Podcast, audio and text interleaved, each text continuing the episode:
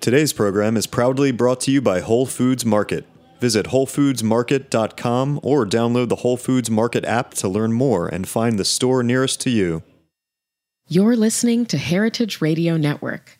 We're a member supported food radio network broadcasting over 35 weekly shows live from Bushwick, Brooklyn. Join our hosts as they lead you through the world of craft brewing, behind the scenes of the restaurant industry, inside the battle over school food, and beyond. Find us at heritageradionetwork.org.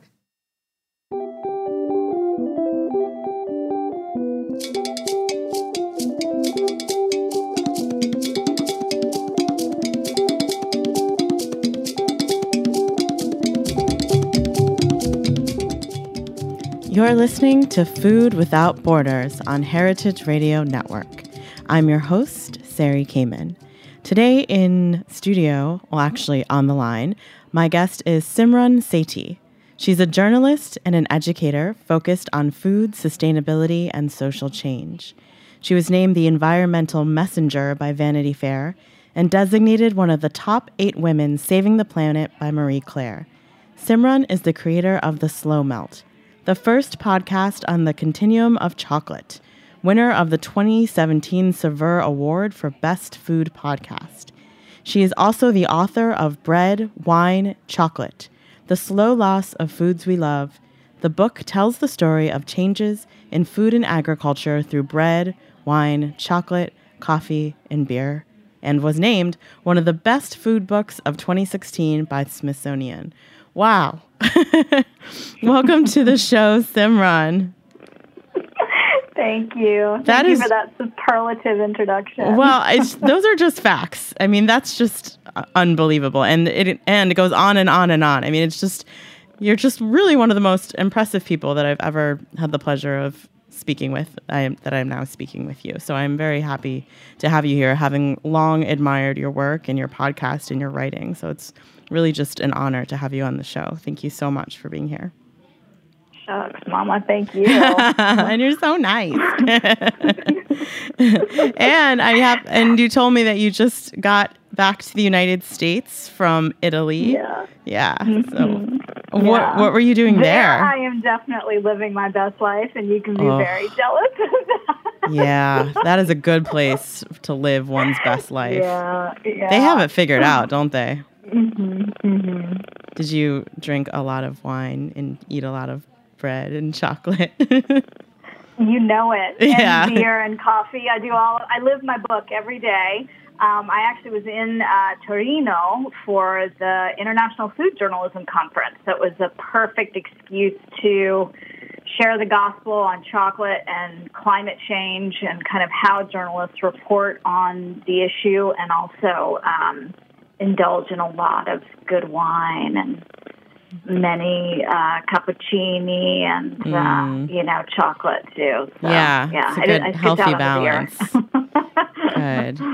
Um, well, we're going to get to your book that covers more of all of those delicious things you just mentioned, but I want to just kind of back up and hear a little bit, a bit about your your upbringing, which is interesting. I mean, you're you're Indian, but you were born in Germany.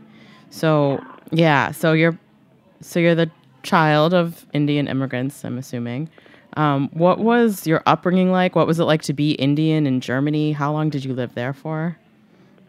Not long. Mm-hmm. Um, so my dad got his PhD in Germany, and my mom joined him there. Uh, she was finishing up her master's, and then came over from India, and, and I was born there. And then, um, you know, shortly thereafter, the National Institutes of Health asked my dad to come to the United States. Uh, he was a clinical pharmacologist working uh, in cancer research, so looking at, at particular uh, drugs that you know that might be able to combat cancer. So, um, so I was just a baby when we came to the U.S. and um, and it was so interesting because I asked my mom quite a bit about that experience and you know what she'd seen of the United States at that point. This was 1971, was like on television and um, and you know they got here toward the end of the day and it was dark and it wasn't as shiny and glittery as you know television portrayed it. So it was a real Yeah. kind of adjustment. Um, and then from there, you know, spent a couple years in the D.C. area, and then uh, mainly grew up in North Carolina. So I've had this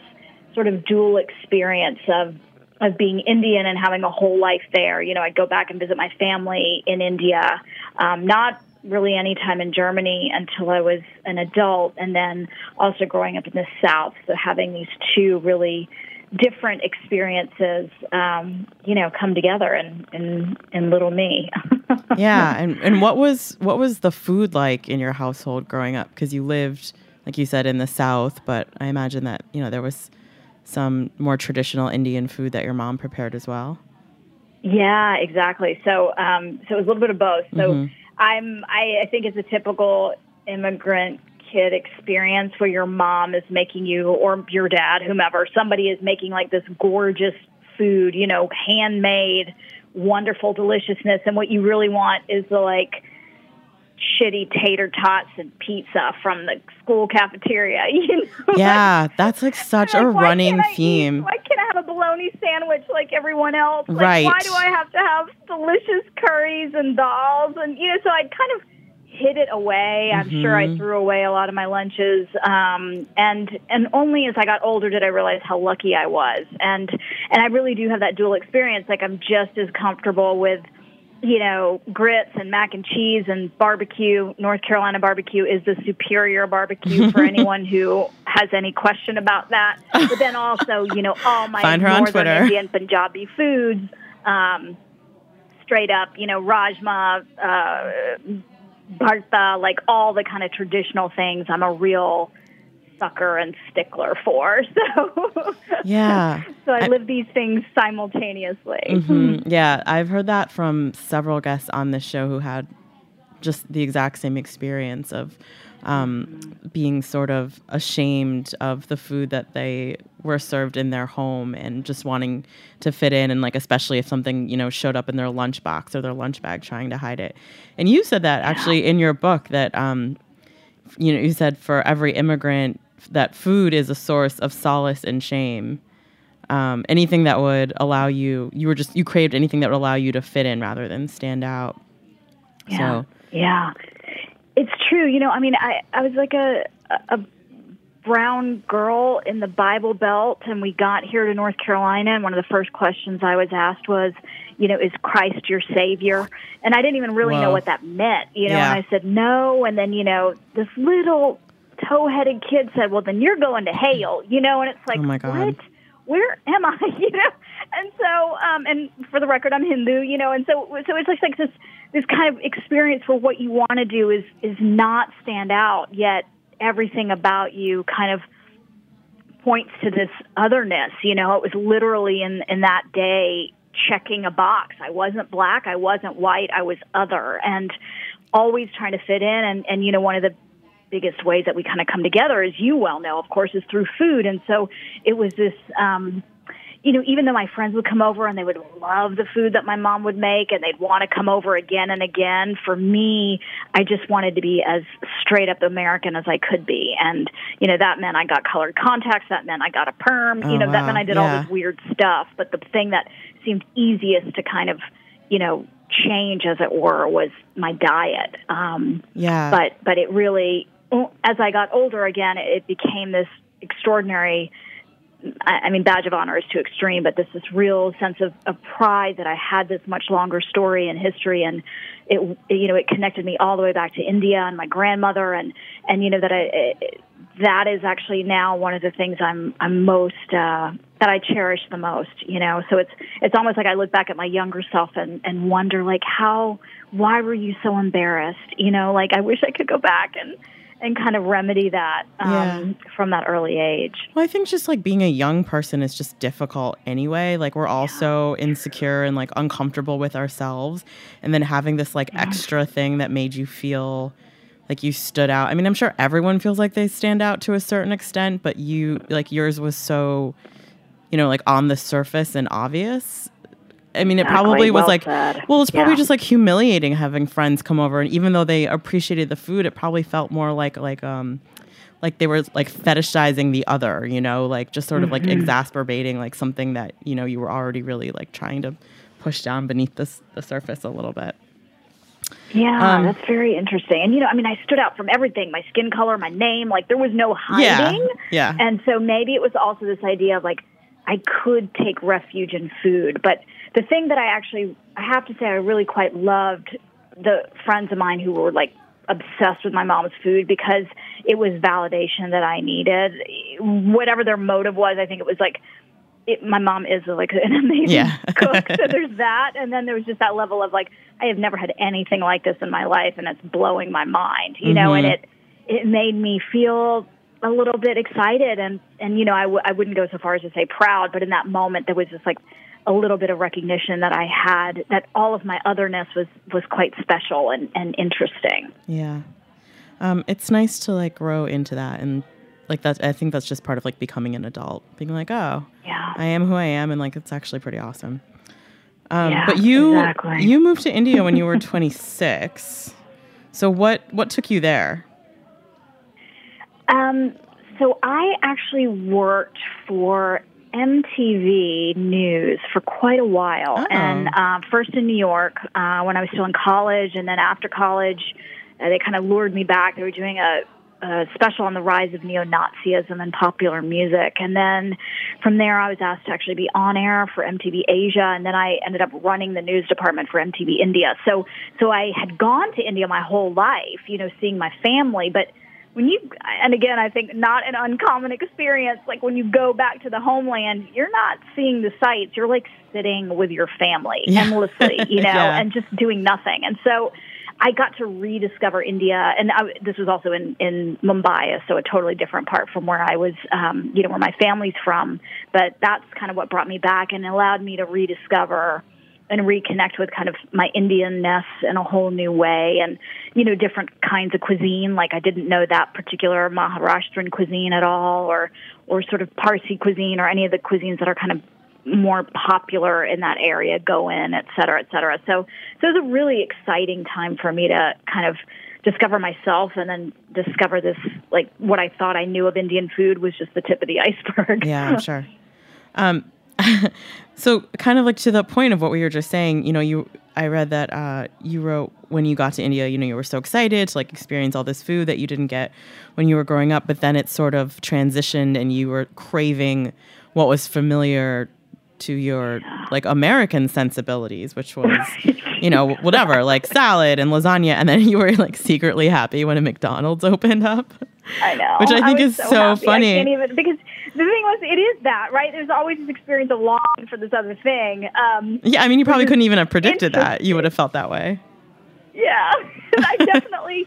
I mean, because the thing was with all these other, and it's definitely different now. But back then, it was sort of like no matter what food you were getting, it was interpreted through the lens of India, right? So Right. the spices would be like Italian food would be a little bit off, Yeah. or Chinese. You know, there's a whole tradition of like Indo-Chinese cuisine, and so I just wanted like a straight up, pure, unadulterated French fry, you know. Mhm. And so I got it. I mean, there was the first McDonald's that opened in that area, opened in my neighborhood, which is called was is Bandra. So so um you know, so my ex and I would like get in the car. We'd like wait in line sometimes when it first opened, I think, or you know, it just it it became something that I do periodically just to kind of reconnect to that that part of myself. Um, which is a little bit embarrassing because I don't want to think like the the most American part of myself is like you know a happy meal, but but it was um, it was definitely a nice a nice way to ground. Yeah, it's. I mean, I guess that's that's a very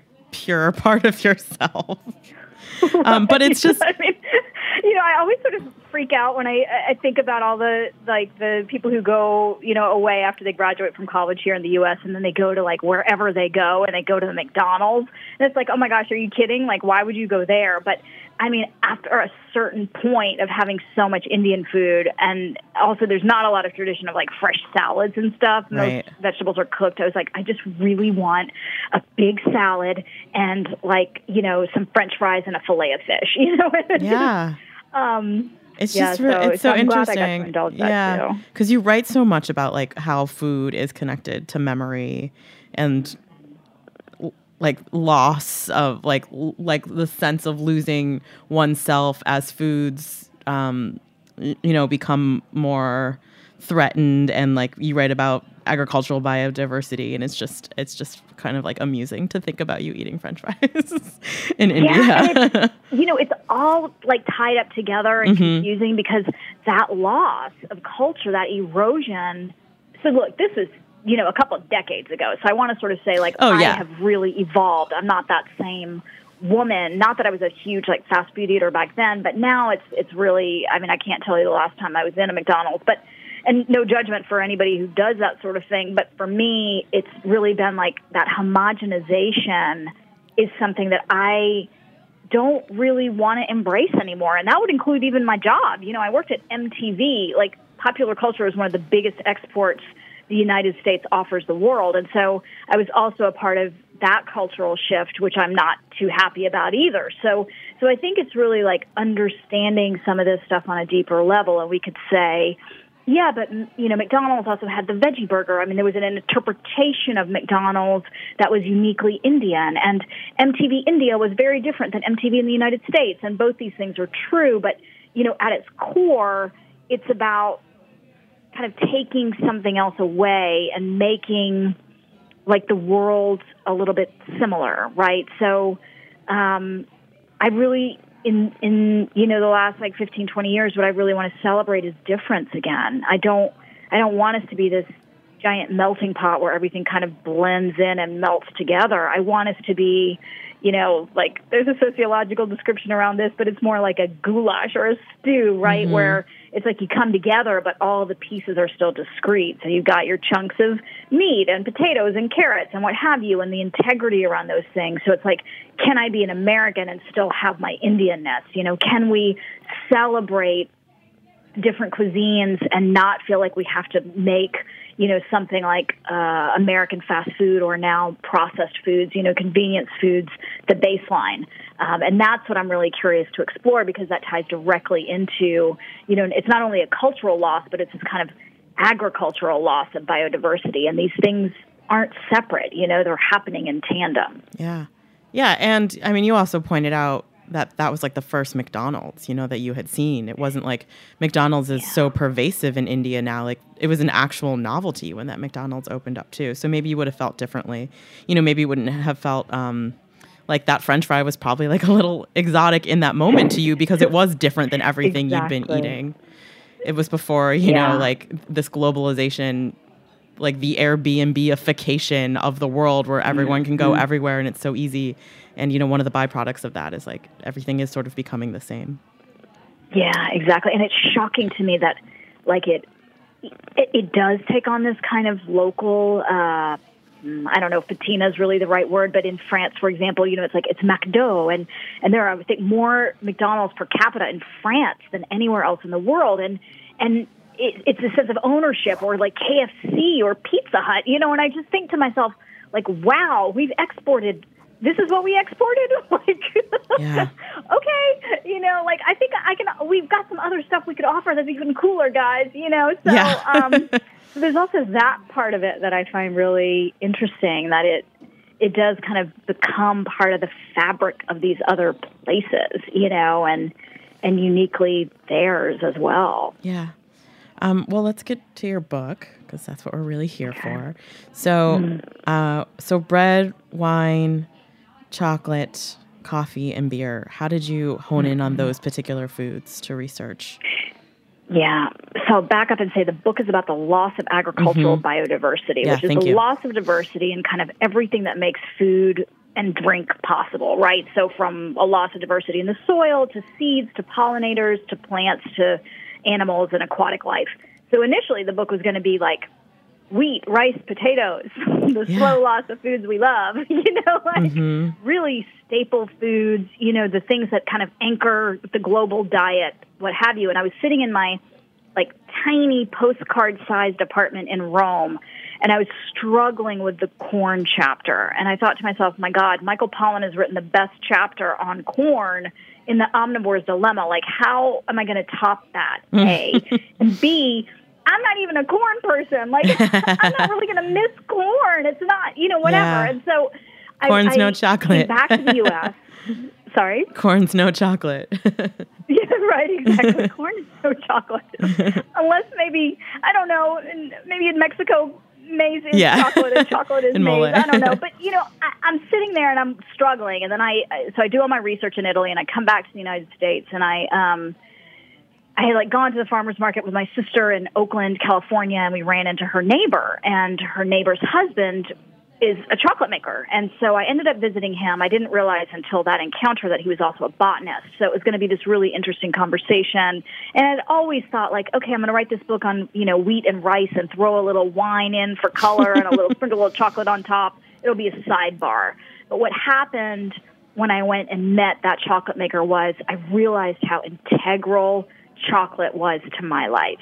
Like mm-hmm. how that was something I actually missed. And the reason I missed it in that particular moment was because I had like you know, consumed so much wine in Italy, I decided to go on a little mini cleanse, and so I was like not having any sugar or booze, and and so in these days when I met this guy Brad, I wasn't eating chocolate, and I so I felt acutely that loss, and I realized I needed to change this book and talk about things that I really loved, so I could convey that emotion, and maybe they weren't like dietary staples, but they were anchors in my life. You know, coffee is what wakes me up every day. Chocolate I eat every single day of my life.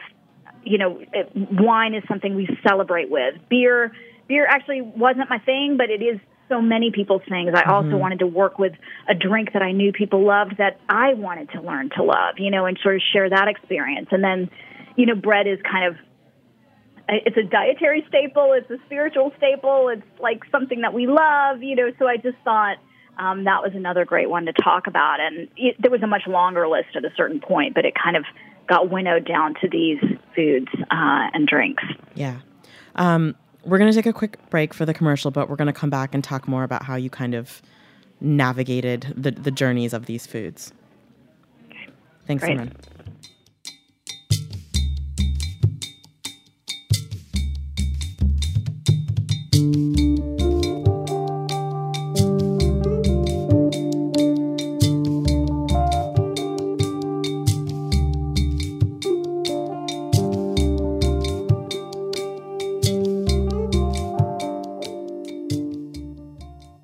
Today's program is brought to you by Whole Foods Market. From papayas and samosas to reishi mushrooms, if it's something that sounds delicious, chances are you'll find the freshest, best version of it at Whole Foods Market. They have more than 400 stores across the country, so if you consider pizza its own food group or just can't imagine when avocado toast wasn't a thing, Whole Foods Market has you covered. Visit WholeFoodsMarket.com to find a store near you. Whole Foods Market, whatever makes you whole.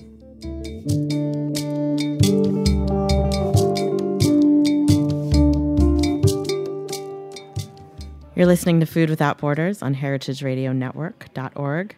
I am your host, Sari Kamen, and I'm on the line with Simran Sethi. She is the author of Bread, Wine, Chocolate The Slow Loss of Foods We Love. And we have just begun uh, kind of digging into the book. And Simran, you were just starting to tell us um, about bread, wine, chocolate, coffee, and beer, which are the, the particular foods that you focus on in your book. Um, how did you? I mean, you spent what five years working on this book, and six Yes, continents. Is that right? They were like dog years. I'm sure. Yep. Six continents, uh, five years. Uh, it was a pretty, it was a life changing experience. Yeah. It really was. Yeah. Um, s how do you, how can you even like sum up what that was like for you? I mean, like where did you go? How did you find the people you interviewed? How did you figure out where you were going to travel to next? Yeah, it was crazy, Sari, because I didn't know what I was doing. I mean, I. And first, like, t- you like quit your job and like sold your house and everything to like just go do this. Yeah, I did. That's I, so I, cool. like when I had been working for when I was working for NBC News, the publisher approached me and said, "Hey, do you want to write a book?" I was like, "Well, I don't write books. I report the news on television." You know, like I didn't, you know, and they anyhow they wanted me to write a book, and I sold a different book, and then I had this weighing over me, which is a strange phenomenon as I moved through careers, as I became a, a journalism professor. As I got tenure, you know, and I just have this book that's weighing on me, and I, I want to write, but I don't yet know how. Mm. And over the course of time, I I realized what I wanted to write about.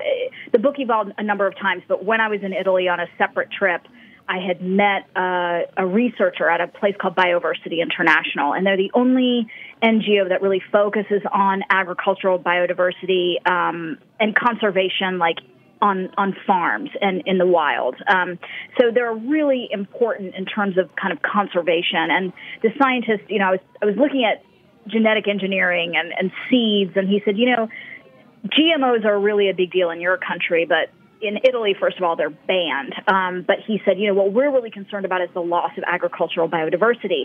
And I had heard about it, you know, reading books like by Gary Nabhan, for example. But I always thought what we were losing were these esoteric things like a wild rice I would never encounter or some esoteric squash. And, and what this gentleman, Stefano Padulosi, helped me to understand was this was this erosion was happening to all foods at all times. And that really impacted me that I cared so much about food. I taught, you know, almost every class I could teach, I taught through the lens of food. I was, you know, obsessed with kind of what I was eating, how I was eating, not in a like maybe healthful way, but trying to understand it from a cultural perspective and and and here I didn't know, you know, that foods were endangered. And so I ended up quitting my job that I couldn't get fired from. I sold my house, I gave away my car, and I started on this journey. And I mapped it out knowing that I wanted to talk about this loss in every conceivable way. So, for example, from the soil, right? So that uh, I talk about in my wine chapter, the loss of biodiversity in soil, but I also wanted to talk about the different ways we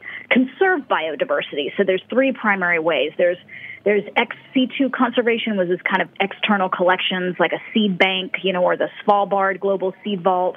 And then there's in situ, uh, which is Latin for in place conservation, which happens in the wild and on farms. So in the wild, I went to the birthplace of coffee, which is Ethiopia, um, to the exact place where coffee, you know, was a, allegedly uh, grown for the first time, right? So um, for the for the chocolate chapter, I I went to the to the area. It's a bean shaped area, you know, between Ecuador and Peru, uh, where chocolate comes from. And I wanted to talk about conservation of cocoa uh, on farms, you know. So I had these kind of ideas of, of what I wanted to share. The beer chapter talks about the loss of agricultural biodiversity in microbes. So I went to an external collection instead of going to a seed bank. I actually went to a, a a yeast bank um, where they store it's one of the biggest collections of yeast in the world in Norwich in the UK. And then I traced a yeast that they had saved all the way back to a beer at a brewery in London that was at one time one of the biggest breweries in the world. And, and you know, they kind of, those beers fell out of favor. And so that kind of disappeared. And, and the way they brought that beer back to life, so to speak, was through this yeast. So that's wild. really what I wanted to do was make this stuff alive for people, you mm-hmm. know, and and I thought like if I can go to the forest in Ethiopia and I can tell you what it's like, even if you never go there, maybe you'll feel those pangs of loss. Like if I can introduce you to those farmers, you know, and and one of the things I was really adamant about was naming everyone. So there's not a single person that I encounter in the book, whether it was the driver, you know, who drove me from point A to point B or an intern at the the cocoa farm who doesn't get named because so often it's like farmers in fields, you know, or workers yeah. in factories. And that anonymity is the way we lose connection. You know, it's distance and it's it's this erasure of humanity. And and like if nothing else, what this book I hope did was was place people front and center. You know, I never expected to be like the main character, but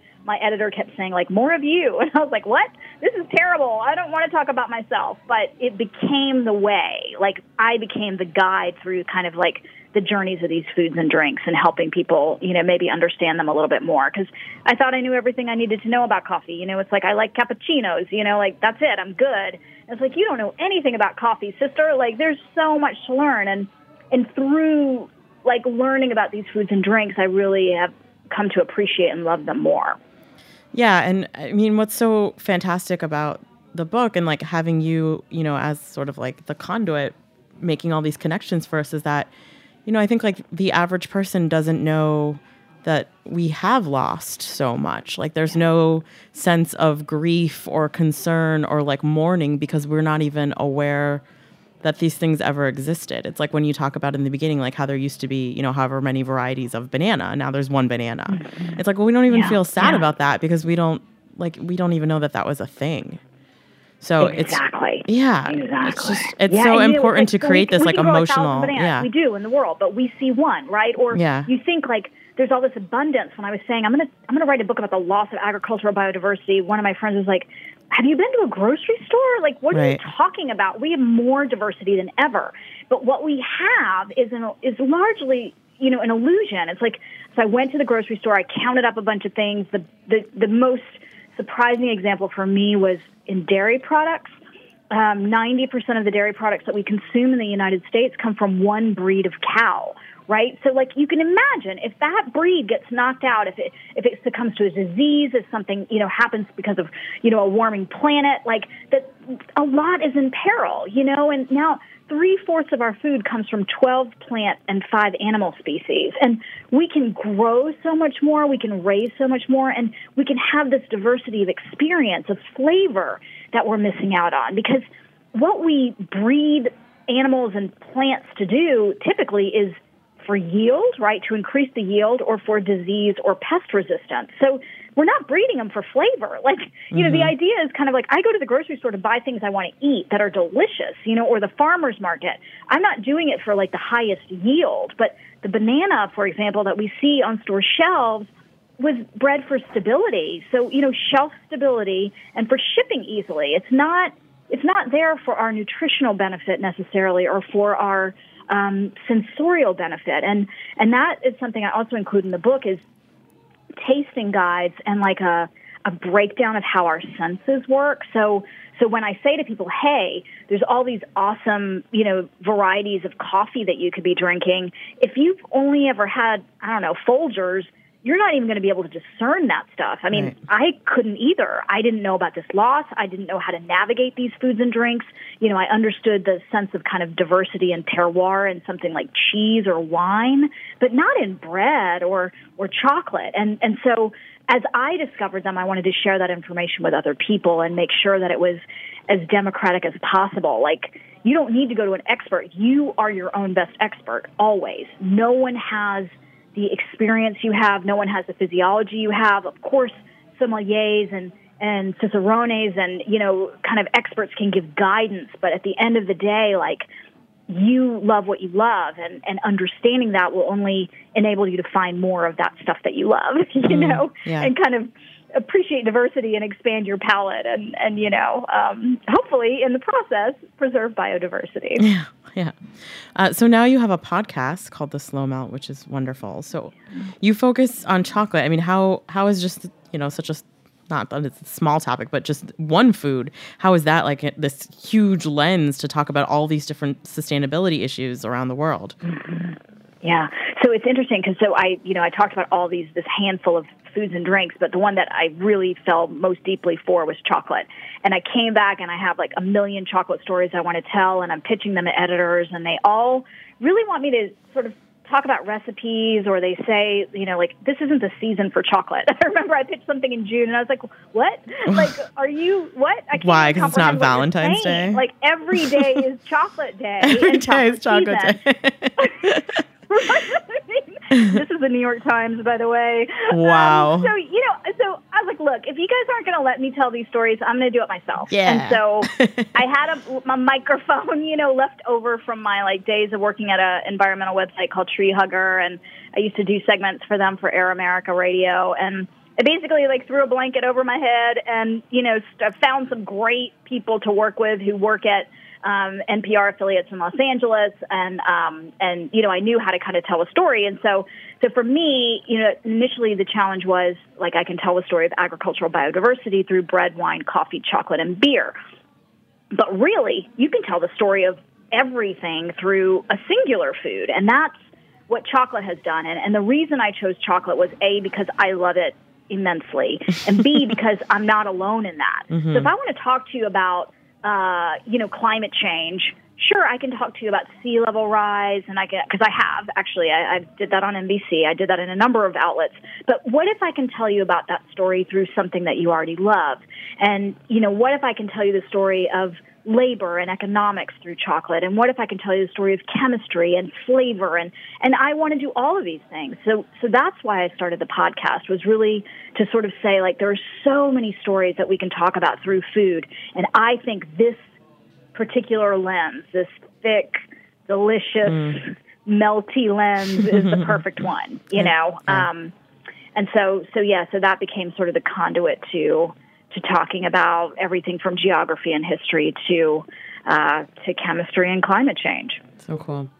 Um, well, I just have time for for one more question, and I watched a, a TEDx talk that you gave quite a while ago. I mean, it's yeah. maybe almost a decade ago, but it was such an interesting topic because the you weren't talking about chocolate at that point. Mm-hmm. You were talking about yeah. sort of the the realization that despite how different people seem from each other, we're actually much more similar than we realize. And the, the context was like you had moved to Kansas from New York and you had become friends with someone who seemed so you know, he couldn't be more different than you. He was a hunter and he was conservative. And then you just discovered this love for local food and, um, you know, growing your own food or foraging or whatever it was. And you really found this common ground. And kind of like yeah. the thesis of your talk was that we're actually so much more similar than we're not. And yeah. I, I mean, my question just watching this because it was it was several years ago. Was like, do you still feel like that? Like after you know the election and you know being from a red state and like, do you has has your do you do you still have that strong belief? So um, the psychology has also evolved, and mm-hmm. now there has been a lot more nuanced research on kind of the difference between the conservative, quote unquote, conservative and liberal brains, right? So I talk about this this talk you're referencing is the green brain, and this idea that we're all kind of wired uh, to to want certain things, you know, and that generally we are more alike than different. That that is absolutely true from a kind of genetic and physiological perspective, as well as from like a, a kind of uh, a perspective of like what we want in the world. We want to connect with other people. We want to, you know, and we also want agency. We want to kind of set ourselves apart in the world. But but when it gets to the specifics now, I have to say it's been an extraordinarily painful time for me, yeah. and I do feel like the differences are in like acute, right? They're, they're, they're just, profound. They're more yeah. pronounced than mm-hmm. they've ever been. Um, I still believe, though, that one of the most powerful ways we can come back together is through food and over food because uh, no matter what our political affiliation, our gender, our ethnicity, our class, whatever, like we all eat or want to eat. And and if we can if we can really connect through feeding our hungers, um, I think it's still possible to return to each other. Yeah, I hope so. Yeah, um, me too. I really do. that's, that's why that's why I come each week. Um, well, Simran, thank you so much. I mean, there's just so much to talk about, and obviously, I would love to keep this conversation going much longer. But it's it's the time um, where I get kicked out. So why don't you tell everyone like where we can listen to your podcast and read your writing and find your books and just stay in touch. Yeah, you bet. So it's um, the podcast is theslowmelt.com and my website, which is where all my writing ends up, and you can find out where I'm doing. I'm all over Europe this summer doing a ton of speaking engagements, and here in the U.S. it's simransethi.com. It's S I M R A N S E T H I.com. Great. And also you can find me on Twitter and mm-hmm. Instagram mm-hmm. at, at Simran Sethi. Perfect.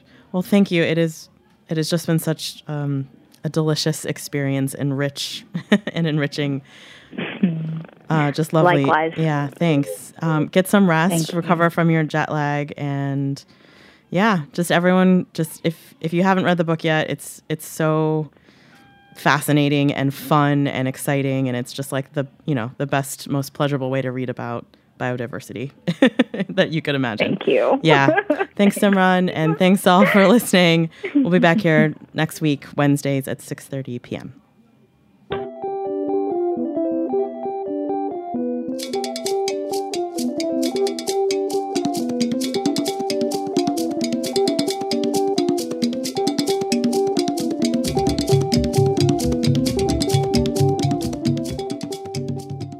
Thanks for listening to Heritage Radio Network, food radio supported by you. For our freshest content and to hear about exclusive events, subscribe to our newsletter. Enter your email at the bottom of our website, heritageradionetwork.org. Connect with us on Facebook, Instagram, and Twitter at heritage underscore radio. Heritage Radio Network is a nonprofit organization driving conversations to make the world a better, fairer, more delicious place. And we couldn't do it without support from listeners like you. Want to be a part of the food world's most innovative community? Rate the shows you like, tell your friends, and please join our community by becoming a member. Just click on the beating heart at the top right of our homepage. Thanks for listening.